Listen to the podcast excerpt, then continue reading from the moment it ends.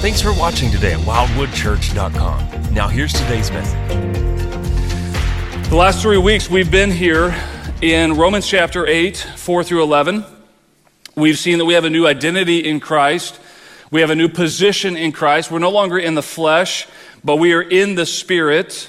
And we know that we're in the Spirit if the Spirit of God dwells in us. That is, if we have been born again of the Spirit, we know that the Spirit of God dwells in us.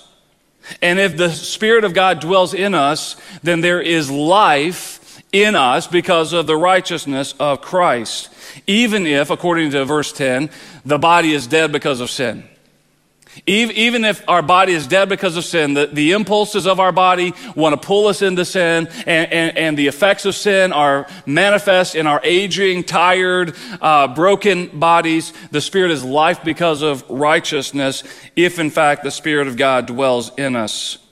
So death may surround us, but life is filling us. But there's more to this amazing story of life from death than just what the Holy Spirit does in us.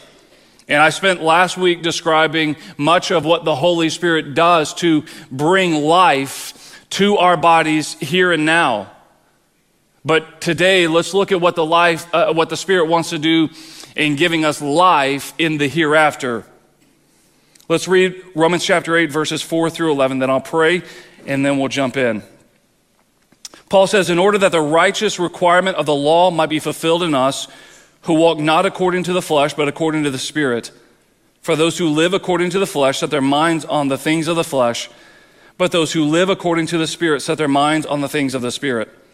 For to set the mind on the flesh is death, but to set the mind on the Spirit is life and peace. For the mind that is set on the flesh is hostile to God, for it does not submit to God's law. Indeed, it cannot. Those who are in the flesh cannot please God. You, however, are not in the flesh, but in the Spirit, if in fact the Spirit of God dwells in you. Anyone who does not have the Spirit of Christ does not belong to him. But if Christ is in you, although the body is dead because of sin, the Spirit is life because of righteousness. If the Spirit of him who raised Jesus from the dead dwells in you, he who raised Christ Jesus from the dead will also give life to your mortal bodies through his Spirit who dwells in you. Let's pray. Oh, Father, we thank you for your word. We thank you for the promise, Lord, that the Holy Spirit not only gives life to us here and now, not only does he restore joy and hope, and, and not only does he purify us and, and cause us to love you and, and to want to, to walk according to your ways, but Lord, you promise that on the last day, He's going to raise us up in wonderful, glorious bodies. I pray, Father, that you would help us as we look now at your word to understand and to believe the promises that you've made for us. In Jesus' name, amen.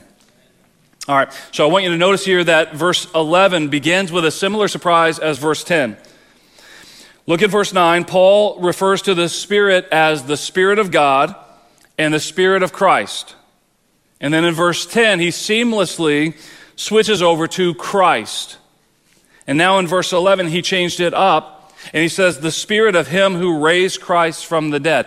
So my question is, who raised Jesus from the dead? The Father did. You see that it's passive. Jesus, it says here that he, the spirit of him who raised Jesus from the dead. So Jesus is passive in his resurrection. Who raised Jesus from the dead? The Father raised Jesus from the dead. And so the Holy Spirit is here now called the Spirit of him who raised Jesus or the Spirit of the Father. So Paul refers to the Holy Spirit as the Spirit of God, the Spirit of Christ, Christ, and now the Spirit of the Father. And what I want you to notice here is the, the absolute unity of the triune God. The absolute unity of God, the Father, God the Son, and God the Spirit. Perfectly aligned, in complete agreement, total unity. Perfectly distinct, and yet perfectly united. Isn't it comforting for, to you to know that God the Father, God the Son, and God the Spirit are perfectly united in your salvation? That, that there's no that there's no disagreement. Moms and dads, you ever you ever uh, you ever have an argument and your kids want you to do something and and and one of you agrees and one of you disagrees. I remember as a kid, I, I remember as a kid, you know, I, I pit one parent against another, right? And and they they eventually got wise to it. And parents, hopefully, you've gotten wise to that. But there is complete agreement among the Godhead in our unity. Uh, excuse me, in our salvation. There's complete unity in our salvation. They are perfectly aligned around the mission of God. I want you to, I want you to grapple with this for a moment. The Trinity is perfectly aligned around the mission of God. God the Father sent his Son into the world to be the propitiation for your sin to pay the price for your sin in order that you would be adopted as children of God. And then the Son ascends, goes back to the Father, is exalted, and reigns on high. And He and the Father send the Holy Spirit. he and the Father send the Holy Spirit to point us to Jesus, to glorify the Father the Holy Spirit causes us to love the Lord our God and gives us new life. The Trinity, the triune God, is perfectly united around the mission of God.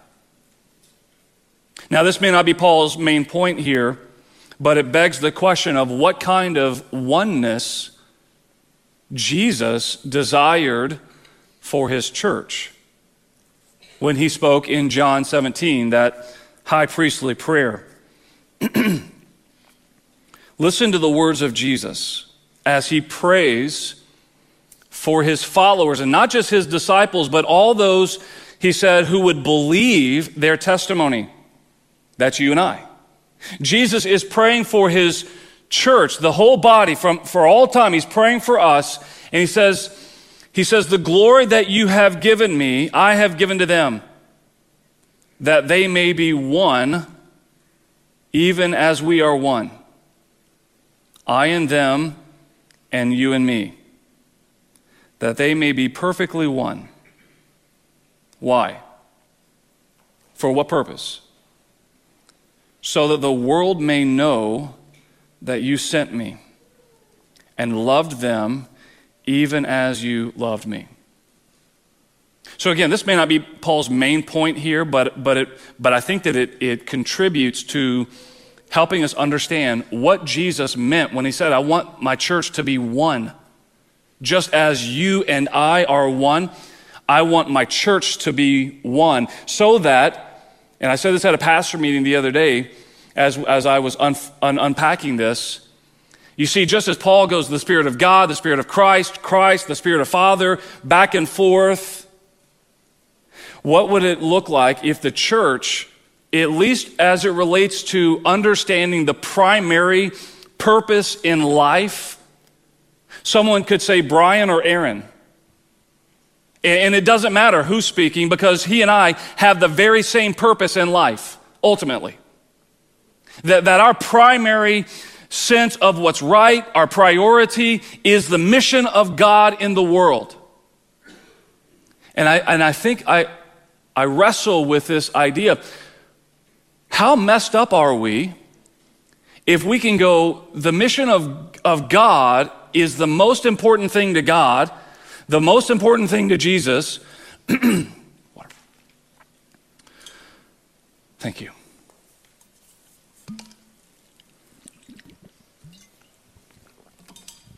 If the mission of God is the most important thing to God the Father, the most important thing to Jesus Christ, his Son, the most important thing to the Holy Spirit, and we're like, yeah, I mean, it's up there. It ranks top 10 at least. Right? Jesus prayed for his church. He prayed for you in the garden in this prayer. That we would be one. In what way? That we would have the, the same hobbies? That our church would be rallied around hobbies? No, the mission of God. That's what Jesus wants us to be united in, perfectly united, so that the only thing that matters to us, really matters to us, is the mission of God. And what is the mission of God? Jesus Christ came into the world to save sinners. That's it. That's it. Now, does your job matter? Yes. You need to provide for your family. Does your family matter? Yes. You need to raise up disciples. You need to witness in your, in your workplace. You need to be the hardest workers in your workplace. Does your school education matter? Absolutely. Respect your teachers, professors. Do what the Lord wants you to do so that you can go out into the world and make an impact in the world for the glory of God and proclaim the name of Jesus. Everything is subjected to the mission of God. I hope you agree. I hope that we are one in that assertion. Assertion. Yes. Now, again, that may not be the main point here, but it does teach us something of what Jesus had in mind. And in fact, what we're going to learn as we look at the rest of Romans is Paul wants us to force, to, to force our, our view downrange. Think eternal perspective. I, I, I, want you to, to lift your eyes above the here and now, the, the temporal, the earthly, and I want you to look beyond. I want you to see in light of eternity, and I want you to pursue unity. That's the rest of Romans. And I think it's built upon the unity that he's just established here, even if he didn't mean to. He did. He showed us the unity of the Godhead and how silly and foolish of the church to think that we would be pleasing God and be so distracted around everything else except the mission of God. Paul says, If the spirit of him who raised Jesus from the dead dwells in you, he who raised Jesus from the dead will also give life to your mortal bodies through his spirit who dwells in you. So not only does the Holy Spirit promise that He's going to give life to our, our spirit, you know, in, in this body of flesh, in this body of death, in the life here and now, but through the Spirit, the Father is going to do for us what He did for Christ. Namely, He's going to give us resurrection from the dead. Transformational life on the inside right now a transformed outside yet to come. That's where we are. Life on the inside now, waiting for the transformation of our bodies that is yet to come. Now, when Paul says our mortal bodies, he conveys the reality that what we currently have is wasting away. This is what he said in 1 Corinthians, or 2 Corinthians chapter 4. He says, So we do not lose heart.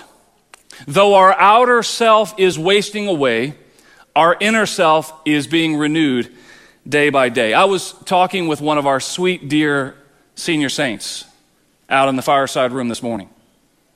And I said, You look beautiful. And oh, her, her, eyes lit up, and she was taken aback, and, and she thanked me. And she said, I'm trying. and, and I said, You do. You look beautiful. And she said, This old body. And I said, You know what? We're going to be talking about this old body this morning. You know, if you're young, you may not think, Well, this old body. But at some point, you're going to begin to think, This old body. As you begin to have week long backaches because you slept wrong, because you sneezed wrong, because you bent and lifted something wrong right? The reality is that our outer self is wasting away. Our hair is turning gray, no matter whether how much we try to hide that or embrace it. Our hair is turning gray. Uh, we lose muscle mass, we lose flexibility, we lose uh, memory. The, the outer self, the body, the physical body is wasting away. This is, this is life.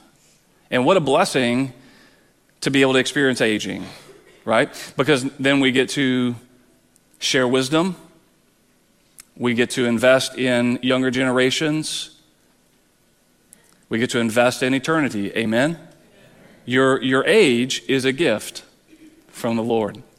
And some of you have been well gifted.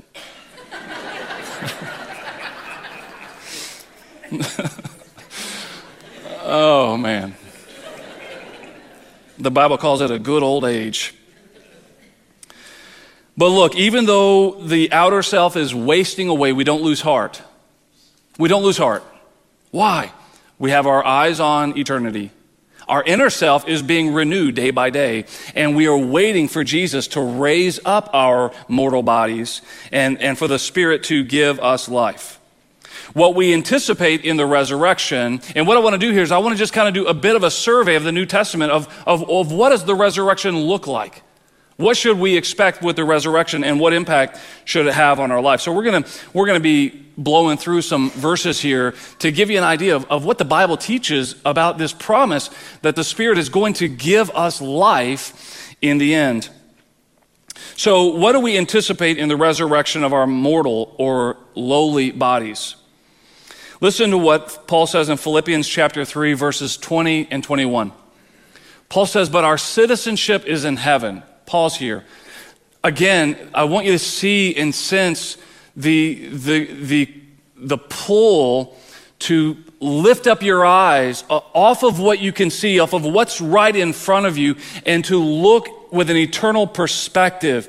Our citizenship is in heaven, and from it we await a Savior, the Lord Jesus Christ, who will transform our lowly body to be like His glorious body by the power that enables him even to subject all things to himself.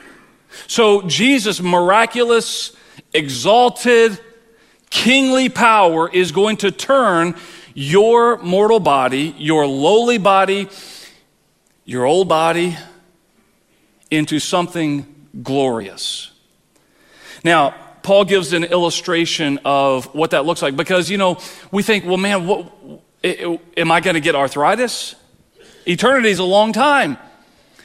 You know, I mean, am I going to have am I going to have to have glasses in heaven? What about dentures? Right? So when we think about what is going to come out of the ground, Paul blows our mind with a simple illustration in 1 Corinthians chapter 15. He says, But someone will ask, How were the dead uh, raised? With what kind of body do they come? You ever wonder that? What is your body going to be like? Maybe some of you don't even think about the fact that you're going to have a body. Why? Because you you kind of have this sentimental thought that like you're an angel or something when you die. No, you don't get angel wings. Angels have wings. You will have a body. All right? So, with what kind of body will they come? Now, Paul says, You foolish person. A bit harsh, but that's what he said. You foolish person. Now he's arguing with people that are arguing against the resurrection. What you sow does not come to life unless it dies. And what you sow is not the body that is to be, but a bare kernel, perhaps of wheat or of some other grain. So here's the illustration, all right? Ag community, we understand this. Corn is high, Soy looks good. I, I was driving down I 80 and I saw the waves of green. I thought, man, it's amazing. We have waves in the Midwest. Soy fields are full. What do we put in the ground? We put a seed in the ground. It's a bare kernel or a piece of grain that goes into the ground. And Paul's like, that's your earthly body. That's this. But he continues so it is with the resurrection of the dead. What is sown is perishable, what is raised is imperishable. It is sown in dishonor, it is raised in glory. It is sown in weakness, it is raised in power. Any of you frustrated with the limitations of your body? I am. All your frustrations, all your cares and the ailments will all be gone. And this body that you have inhabited for the entirety of your life, though it's wasting away, is going to go into the ground like a seed goes into the ground. And what's going to come out is something glorious, similar to a seed going into the ground and producing a stalk of corn.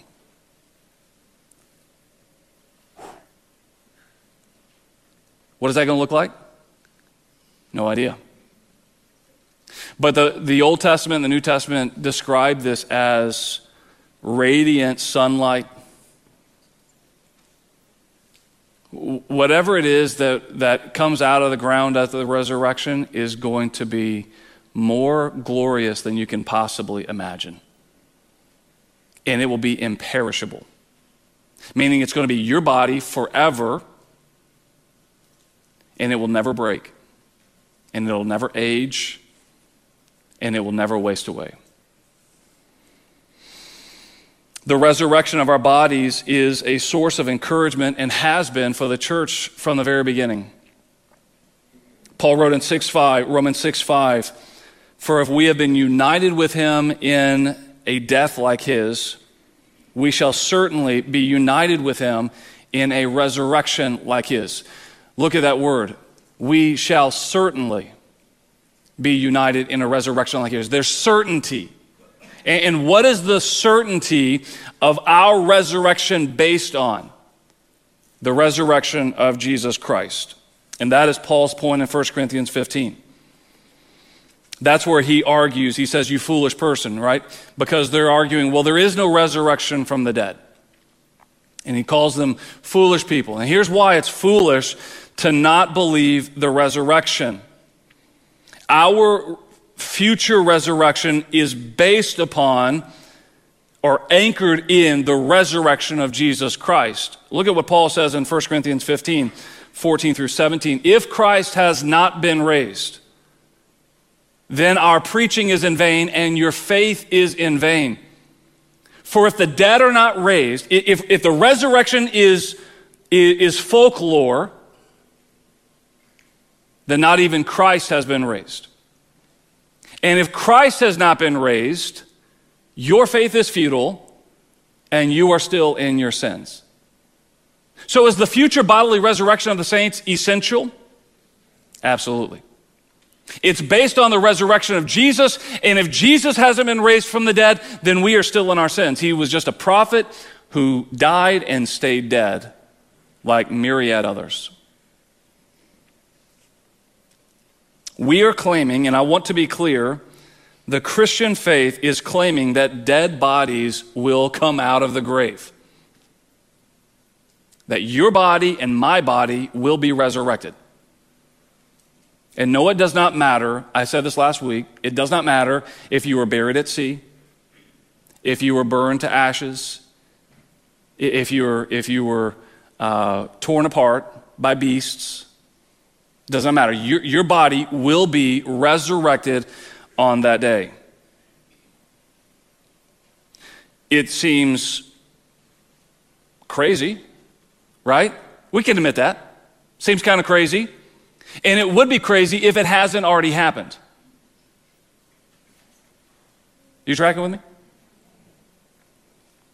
So, how do we know that Jesus has been raised from the dead? How do we know that? because our faith hinges upon this. And if, and if it hasn't happened, then this is all folly. It's futile. It's worthless. So, how do we know it has? Paul says again in 1 Corinthians 15, verses 3 through 8, says, For I delivered to you as of first importance what I also received. Let me pause here. Man, it's just the Lord, the, the word is living and active. I delivered to you as of first importance. So, what was most important to the Apostle Paul? What he's about to tell us. It's the essence of the gospel. Here's the most important thing. I, am going to tell you, I'm going, to give you a message of the Lord. I'm an apostle sent to, to get, not me, I want to be clear here. We love sound bites. Someone's going to crop that out and sound like me saying that. No, Paul is saying, I'm an apostle sent here to proclaim to you the word of God, a message of God. And the most important thing for me to say to you is the gospel. He says, I deliver to you as of first importance what I also received that Christ died for our sins in accordance with the Scriptures, that he was buried, that he was raised on the third day in accordance with the Scriptures. When it says in accordance with the Scriptures, what he's saying is that the Old Testament predicted this. This is not a, a new religion, this is fulfillment of the Old Testament. And that he appeared to Cephas, that's Peter, then to the twelve, the disciples. Then he appeared to more than 500 brothers at one time. Now, watch this. Listen, Paul is speaking as an educated, thoughtful, logical man who wrote what many law schools still consider to be Romans, the greatest legal treatise ever written. And he's writing to people that are Greek minded. And he says to them, most of whom are still alive. So I come to you and I tell you that someone has been raised from the dead in Texas. And they visited with, with 500 people in Texas. And I saw him, and, he was dead, and now he's alive, and he's, and he's gone there. What would you, as logical, thoughtful people, want to do?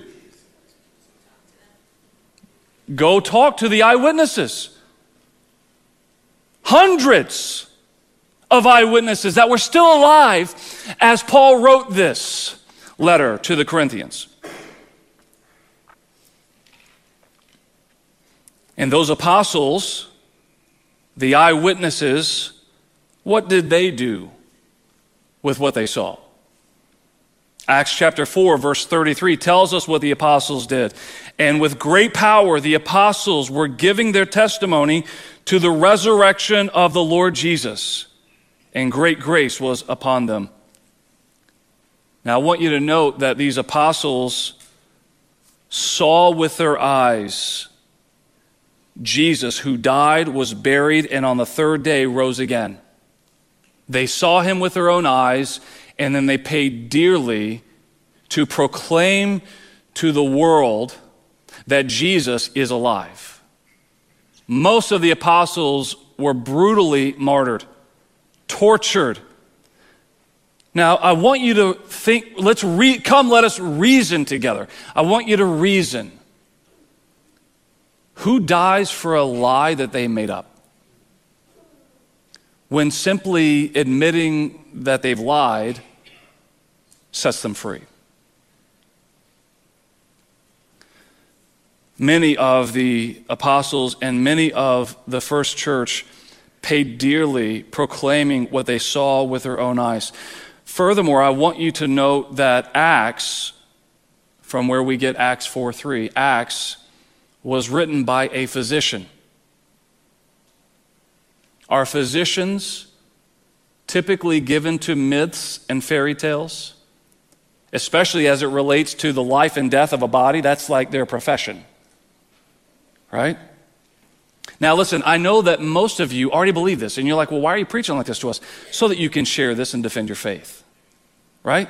If you're like, I already know this, I already believe it, I already, I already know that Jesus was raised from the dead, now I'm giving you ammunition to help you understand how to defend your faith and give a reason for the hope that you have in Jesus Christ. This is not backwoods folklore. Now, I want you to take it from Jesus' own mouth, recorded in Revelation chapter 1. He said, Fear not, I am the first and the last and the living one. I died, and behold, I am alive forevermore. And I have the keys of death and Hades. That is why Paul can so confidently say in 1 Corinthians 15 20, but in fact, but in fact, Christ has been raised from the dead. And watch, the first fruits of those who have fallen asleep. What does he mean by that? He means that because Jesus has been raised from the dead, you and I who have faith in Christ will also be raised from the dead.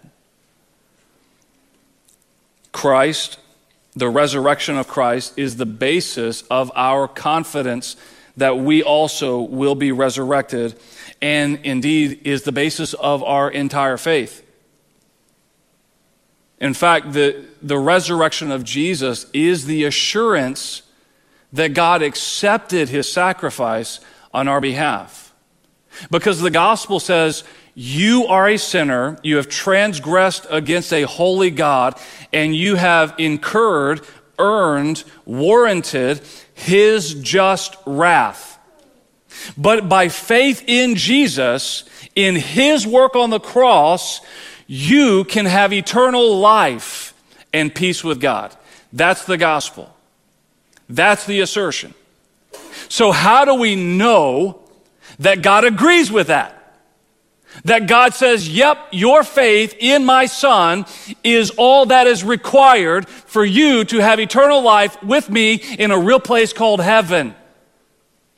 The resurrection. Jesus died, and God raised him from the dead as an assurance or a seal or an affirmation that that payment was received. Amen? You, you, ever want, you ever pay off a, you ever pay off a debt and you're like, hey, you got a confirmation on that? Can I get a receipt for that? Can you give me a confirmation number? Right? Why? Because we want to know that payment was successful and Jesus' death and burial is demonstrated to have been successful by the resurrection. Here's what Paul says. Because we have fixed I'm sorry, this is, this is in Acts 17 31. Because he has fixed a day on which he will judge the world in righteousness by a man whom he has appointed, and of this he has given assurance to all by raising him from the dead. The assurance that you and I will stand in the judgment of God is the resurrection of Jesus Christ. We know that Jesus' teachings and his sacrifice are right and true because God raised him from the dead. You know, there have been countless religious leaders that die and stay dead. And those that said, you know what, I am the way, I'm the answer, uh, you should look to me, and they die and they stay dead, what do we do with them? We ignore them because they stay dead. Jesus, on the other hand, was raised from the dead as an assurance by God that his payment is effectual for your sin. And that is the most basic confession of a Christian. There is no Christian that denies the resurrection. You cannot deny the resurrection and be a Christian. You can be moral, you can be devout, you can be a part of a church, but you cannot be a Christian apart from belief in the resurrection. Why? Because if you confess with your mouth that Jesus is Lord and believe in your heart that God raised him from the dead, you will be saved. You will be saved. Confess with your mouth that Jesus is Lord. I submit my life to you, Lord.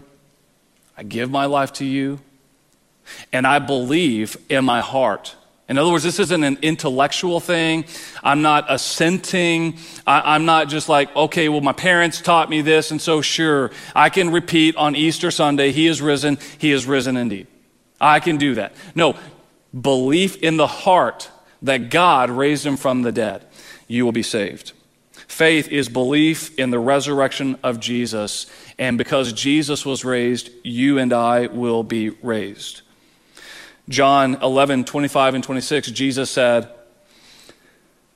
I am the resurrection and the life.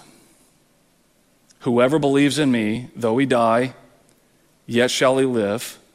And everyone who lives and believes in me shall never die. Now, watch. Watch. From the words of Jesus Do you believe this? That's the key. Do you believe this? I want to draw your attention now to the future tense in verse 11 of Romans chapter 8. The resurrection power of the Holy Spirit says, will also give life to your mortal bodies. We long for that time. That time is coming, and Lord, I hope it's soon. Amen? We long for that time. We, we are eager for that time. We wait for that time. As Paul wrote in Romans 8 22 through 24, he says, For we know that the whole creation is groaning together in the pains of childbirth until now. You know those weeds in your garden? That's the pains of childbirth of creation. Earthquakes, fires, all this stuff. That, that's what he means. The, all of creation is groaning together in the pains of childbirth. It, it has been subjected to futility, not willingly, but because of him who subjected it. Now, look, we know that the whole creation has been groaning together in the pains of childbirth until now. And not only creation, but we ourselves who have the first fruits of the Spirit. We groan inwardly as we eagerly await adoption as sons. What is it? The redemption of our bodies. What are we waiting on? What's the culmination? What's the final thing? The glorification of our bodies, the resurrection of the saints. For in this hope we were saved. This is a future glory. The Spirit of God dwelling within us is evidence of our presence in Christ. The fact that we have the Spirit of God gives us the confidence and the hope that we will, in fact, be raised from the dead on that day. And the Holy Spirit serves as the basis of our future hope. Do you have the Holy Spirit dwelling in you? If you do, then congratulations. You know that your body is going to be raised up on the last day. Praise the Lord. Hallelujah. What is sown perishable will be raised imperishable. What is sown broken will be raised unbroken. Dang it. I thought I was going to have a nugget there. Allow myself to introduce myself. Getting back on track. Now, watch. Until that day, while we, while we eagerly await it and we long for it and we're praying for it, until that day, the resurrection serves as a motivation to endure hardship the resurrection of our bodies serves as motivation to endure the loss of all things. Look at what Paul says in Philippians chapter 3, verses 8 and 10. For his sake I have suffered the loss of all things and count them as rubbish in order that I may gain Christ, that I may know him in the power of his resurrection, and I may share his sufferings, becoming like him in his death. The idea, the, the, the confident assurance that there is going to be a day that my earthly, lowly body is raised up out of the ground to dwell with Jesus in paradise forever gives me the confident assurance that I can endure hardship in this life and it will be worth it. That I can suffer for Jesus in this life and it will be worth it. The resurrection is where we set our hope for justice, for vindication, for repayment. You ever wonder, God, how long will you allow me to suffer? How long, how long will you allow me to go without? Don't you see that I've given this up for your sake? And his response is, Yes, I see. Yes, I see. And you will be repaid at the resurrection. Jesus was once at a banquet with a lot of powerful and influential people. And he turned to the host and he said to him in Luke chapter 14 When you give a dinner or a banquet, do not invite your friends or your brothers or your relatives or your rich neighbors, lest they also invite you in return and you be repaid. But when you give a feast, invite the poor, the crippled, the lame, the blind, and you will be blessed, because they cannot repay you. For you will be repaid at the resurrection of the just. So, the resurrection, the future resurrection of our bodies, and the eternity that we're going to spend with heaven ought to inspire incredible sacrificial love on our part. That rather than just doing for people that can do for us in return, that we should spend our lives doing for others who cannot repay us. Knowing that on the resurrection day, God will repay us according to his abundant grace. And he will not be stingy. In fact, the Bible says that he wants to show us the incredible kindness of his mercy. So, the resurrection, we set our, our minds on the future hope of resurrection and of life with Jesus Christ in a glorified body forever. And we say, okay, Lord, I can endure hardship in the life here now. I can endure people attacking. I can endure suffering in my body. I can endure the loss of things. Because, Lord, ultimately, what this life is about is your glory and preparing for eternity. And I'm waiting to be repaid, not today, not here, but at the resurrection. As we prepare for communion now, this reminds me of what many people called a hard saying in John chapter 6. Jesus said, Whoever feeds on my flesh and drinks my blood has eternal life, and I will raise him up on the last day. Now, Jesus knows the crowd that's following him. The context is he has fed the 5,000, he gave them free dinner. The next morning, they're looking for him. Not because he has words of life, but because they want breakfast. Lots of people will associate with Jesus for the benefits that they get from him. And he says something that they basically all turn around and walk away. He says, Whoever feeds on my flesh and drinks my blood has eternal life. Now, Jesus doesn't mean physically, he's talking about spiritually. But fleshly, carnal, selfish people cannot understand spiritual things. They followed him because they, they wanted something that he could give. They, they, they, they wanted the benefits. They weren't trying to follow him because he was the way, the truth, and the life. They were trying to follow him to get free food. Maybe because they wanted him to bless their marriage. Maybe, maybe they thought, well, if, if, if, if we follow him or associate with him and maybe we give something to him, then he'll give us 10 times as much back. You see what I'm going with this? And they said, when, when, when you say something spiritual like that, that's a hard saying. And maybe some of you are struggling with, with this concept of resurrection from the dead. That's a hard saying. I, I will admit it to you. It is a hard saying. You're going to die, and your body's going to come out of the grave. But here's the truth it doesn't matter if you believe this or not. You're going to die, and your body's going to come out of the grave.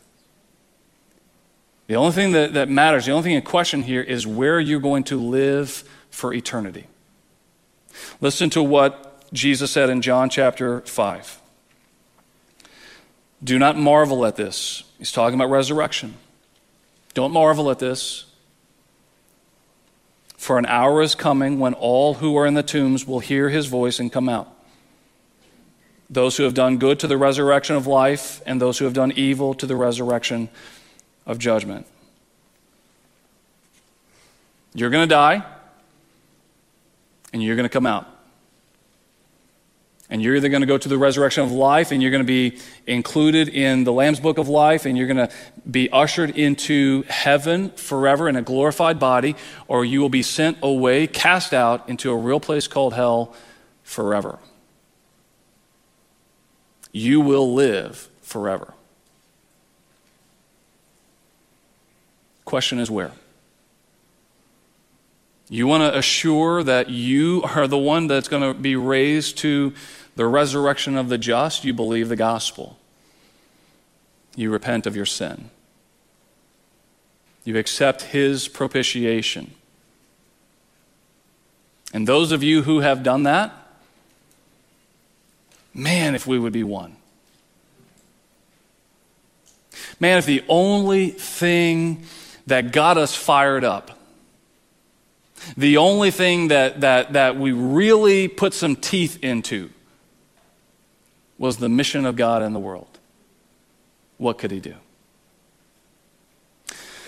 Paul tells us to examine ourselves as he speaks to the Corinthians about communion. He says, Whoever therefore eats the bread or drinks the cup of the Lord in an unworthy manner will be guilty concerning the body and blood of the Lord. Let a person examine himself then, and so eat of the bread and drink of the cup. For anyone who eats and drinks without discerning the body eats and drinks judgment on himself. That's why we do communion the way we do. We present an opportunity for you to self examine. And I want you to ask yourself Do I believe in my heart that God raised him from the dead? That, that the body of Jesus was broken, the blood of Jesus was poured out to make me righteous before God by faith in Him. Do I believe that? The answer is yes, brother and sister, join with this community as we observe the Lord's Supper. If the answer to that is no, you can either pass or you can repent. And I want you to repent. And I want you to join. But you need to examine yourself so that you're not guilty of profaning the sacrifice of Jesus Christ and denying what he has done for you. Amen? Father, we love you. We thank you for Jesus, the author and perfecter of our faith, the hope that we have that we will, in fact, spend eternity with you in heaven. Lord, you raised him from the grave, you raised him from the dead. And because you raised him from the dead, we have confident assurance that you're also going to raise us to be with you. And if you didn't raise him, then all of this is nothing, and I'm talking to the ceiling.